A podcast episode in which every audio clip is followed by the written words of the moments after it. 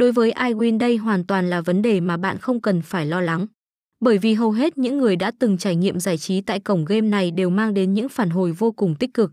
Không chỉ có vậy đâu còn là cổng game hoạt động hợp pháp và được cung cấp đầy đủ giấy tờ công khai. Hiện tại trụ sở chính của cổng game iWin Club được đặt tại Philippines, quản lý hầu hết các hoạt động giải trí, cá cược tại đây.